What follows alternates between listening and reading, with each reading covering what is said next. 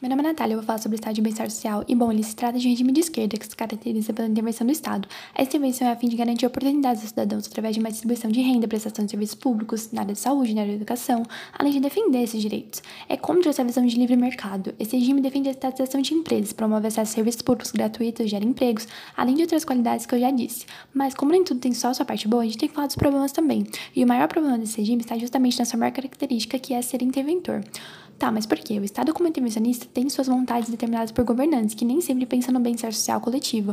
Então, o poder da eles muitas vezes é desvirtuado, além de que causa enfraquecimento na economia interna e reduz a arrecadação de capital. E como o Estado precisa desse capital, o poder público acaba se tornando ineficaz.